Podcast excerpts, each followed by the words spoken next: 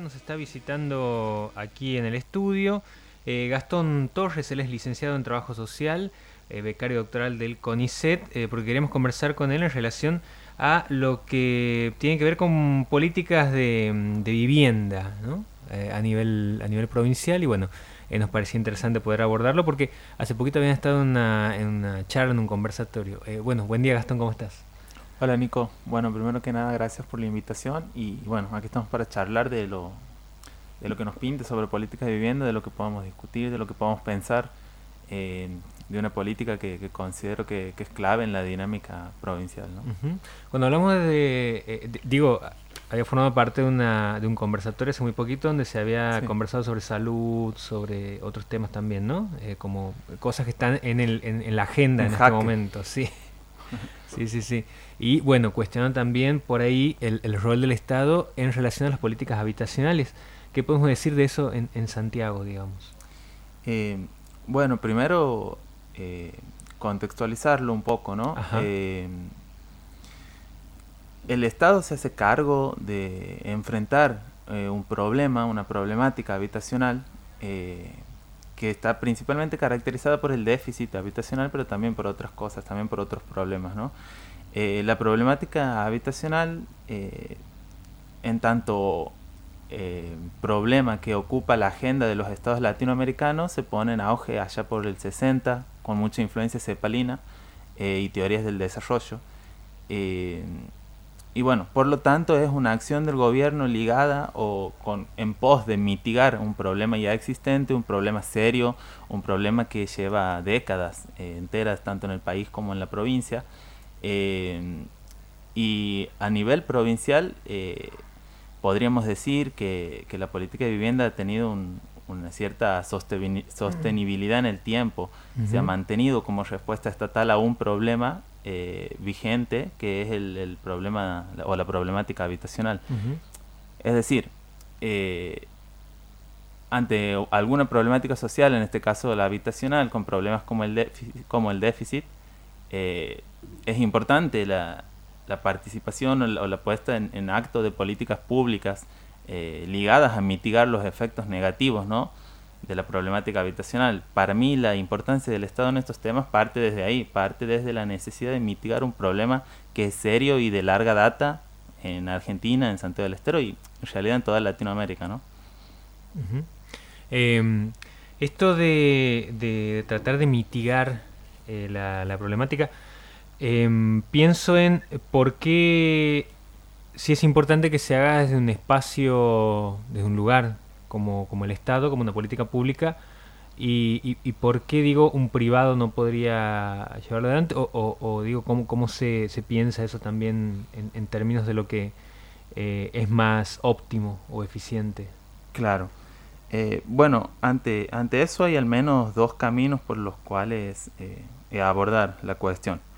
El primero es que el derecho a una vivienda digna justamente es un derecho, es un derecho constitucional, está en la Constitución Nacional de la Argentina, eh, por lo tanto el Estado tiene la obligación de poderlo garantizar. Eh, estamos por ahí en un contexto en donde eso, donde los derechos, donde cuestiones conquistadas se están poniendo en jaque, se están discutiendo y se está eh, eso, poniendo en discusión qué, qué, tan eh, necesarios son los derechos, quién los puede cumplir, si los puede cumplir el Estado, si los puede cumplir el mercado. Eh, y la segunda cuestión por donde abordar el tema es que la oferta de vivienda, la oferta de un techo es superior, eh, perdón, la oferta es inferior, es inferior a la demanda. Es decir, em, la demanda de vivienda, la demanda de un techo, la, demanda de, de, vivir bajo un techo eh, es altamente superior por distintos factores, entre, entre ellos la, migración interna, pero eh, es altamente superior a la oferta que hay, que incluso es masiva. Entonces, tanto eh, el Estado como el mercado tienen, tienen oferta en vivienda y, no alcanza, ¿no? Como siempre queda chica en función de la demanda. y esta relación entre Estado y mercado yo creo que por ahí es importante a la hora de que el Estado, a partir de los precios de sus viviendas y a partir de la construcción masiva de viviendas, puede tener influencia en la formación de precios de los sectores o de la oferta privada de vivienda o de la oferta del mercado de vivienda. Eh, pero es una relación tensa, ¿no? E, es una cuestión eh, a, desandar y, y ante todo la vivienda o el techo digno es un derecho constitucional que debería ser garantizado por el Estado. Eso no implica que no haya mercado en eso, eso no implica que el mercado no funcione en eso, pero eh, si esperamos a que un derecho constitucional eh, sea, si se quiere, acercado a la sociedad a partir del mercado y no del Estado, eh, podemos correr el riesgo de que ese derecho no pueda ser garantizado y por otro lugar de que no puedan ser regulados los precios porque al fin y al cabo las cuotas tanto de viviendas públicas como del mercado inmobiliario como de la vivienda prefabricada o fabricada por el mercado eh, se paga, ¿no? Se pagan cuotas a un precio en un contexto económico determinado. Así que esa relación es tensa, pero eh, es una relación que está dada y no se acaba con el fin del Estado eh, la solución habitacional tampoco, ¿no? Em, Gastón, hace, hace, muy poquito se ven difundidos números respecto a eh, cuando se habla de déficit habitacional, de esto de la, de la casa propia, ¿no? Eh, se ven difundidos unos números de Santiago que hablaban de que un, no, me acuerdo el número exacto, creo que un 80% puede ser, que el 80% de la población... 83,7. de la población de Santiago eh, tenía una vivienda propia. Sí, ese número es del Censo Nacional de, de Vivienda y Población, el último que se ha hecho el año pasado, 2022. Eh, que arroja ese dato, arroja que Santiago del Estero tiene el 83,7% eh, de, porcentaje de propietarios, o sea, de dueños de sus viviendas. Eh, creo que esto está relacionado, o es un poco lo que también vengo trabajando, ¿no? O lo que trato de, indagar. Pero es necesario quizá que eso sea entendido con una lectura paralela respecto a la sostenibilidad en el tiempo de una política pública. Eh, si nosotros observamos la, historia santiagueña y las diferentes coyunturas, y muy diferentes una de otra, ¿eh? como hay diferencias fuertes entre las coyunturas políticas que atraviesan muchas décadas desde por lo menos el 40 en adelante, desde antes también. Eh, vemos que en diferentes coyunturas, con diferentes mandatarios, con diferentes incluso partidos políticos a cargo del poder ejecutivo de la provincia, la política de vivienda ha sido eh, una acción sostenida del Estado y esto eh, tiene efectos, por supuesto, ¿no? Y eh, por eso la propuesta de, leer los números del censo, de leer que Santiago del Estero es la provincia con mayor cantidad de propietarios del país, porque eso también el 83,7 representa el porcentaje de propietarios más altos en todo el país, con eh, esta lectura paralela de que la política pública de vivienda ha sido una acción sostenida del Estado.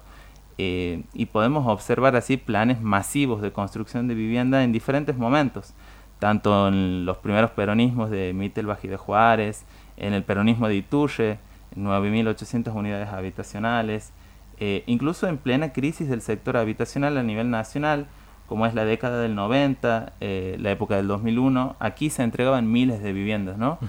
al punto tal de que eh, a, pesar de muchas crisis y de diferentes coyunturas políticas, la política pública de vivienda se demuestra sostenida y hasta como una política pública de contención social, ¿no? sumamente importante a la hora de, vivir en la provincia, básicamente.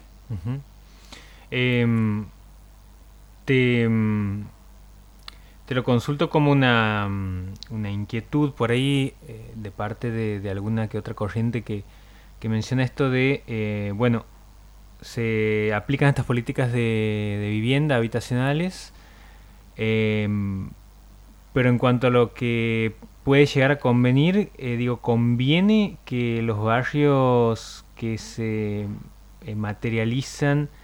eh, sigan siendo como una extensión territorial como de casas bajas, digamos. eso se, se está en, la conversación o que sean edificios departamentales o no sé si, si ha sido tu caso de, abordarlo o si has escuchado algo vinculado a eso.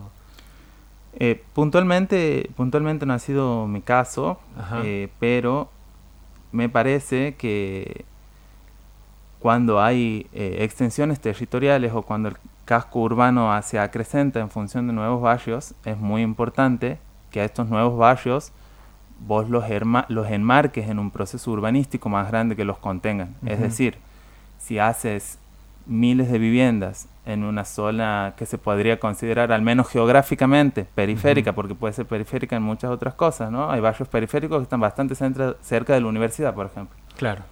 Eh, pero si, si, si eh, consideramos la, la, posibilidad de que existan miles de viviendas en zonas geográficamente periféricas, es importante que éstas se inserten en un proyecto urbanístico más grande. ¿Esto qué es?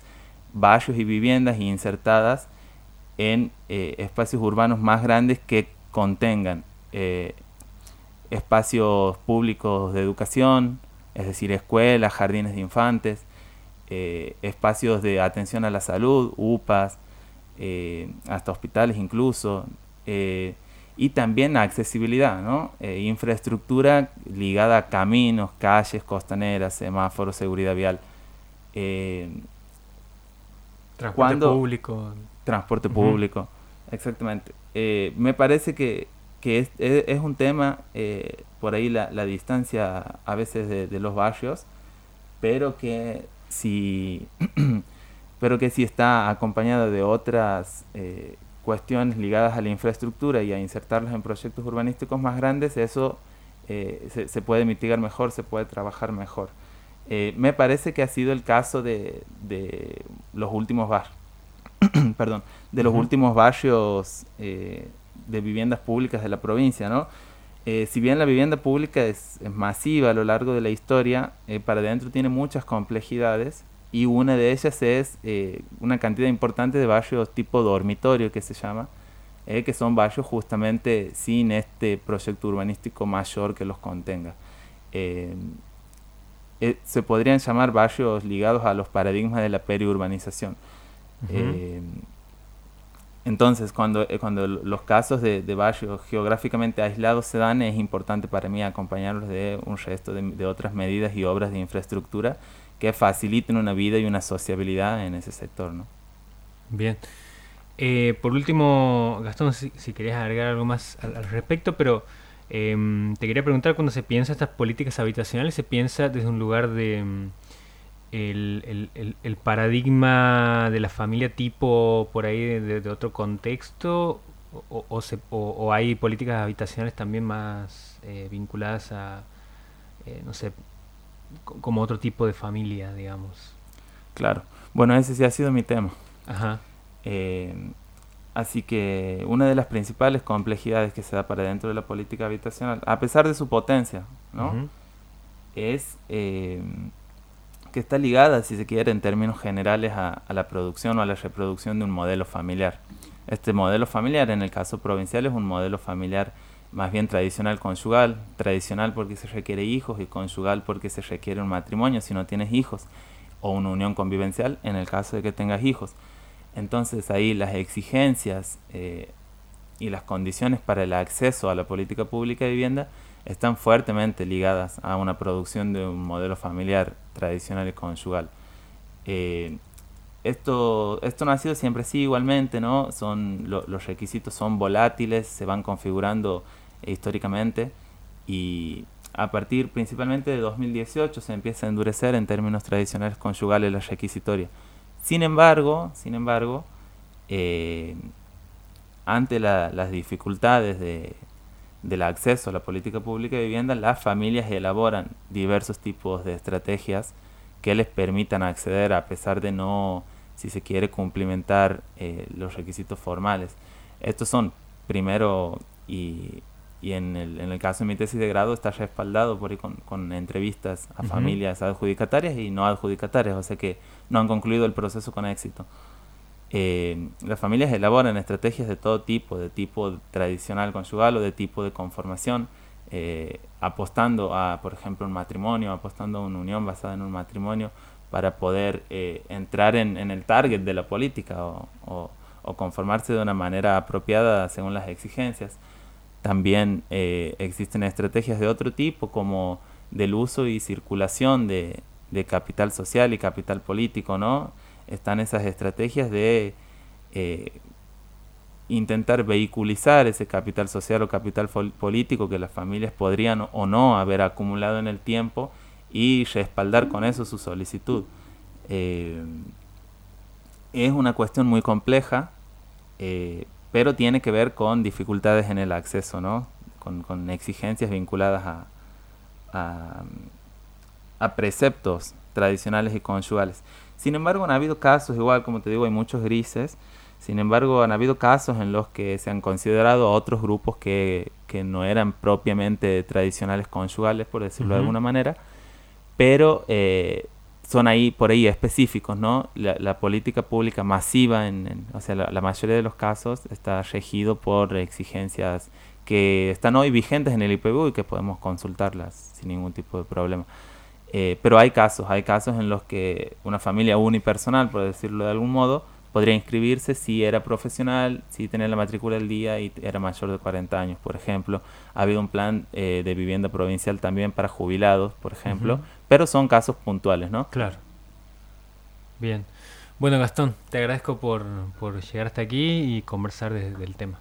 Bueno, eh, muchas gracias a vos por la invitación y la verdad que me gustaría tirar un último dato como para pensar esta relación del Estado y el mercado, ¿no? Y cómo el Estado eh, en esa relación tensa podría eh, vincularse con, una, con un intento de regulación de precios. Eh, las cuotas de los últimos tres barrios que se han adjudicado tienen un valor diferente una de otra, obviamente. La del el barrio René Favaloro tiene cuotas de 13.800 pesos, cuotas fijas de 3.800 pesos. La del Mamantula en la banda, 21.800. Y la del Costanera 1, 35.700.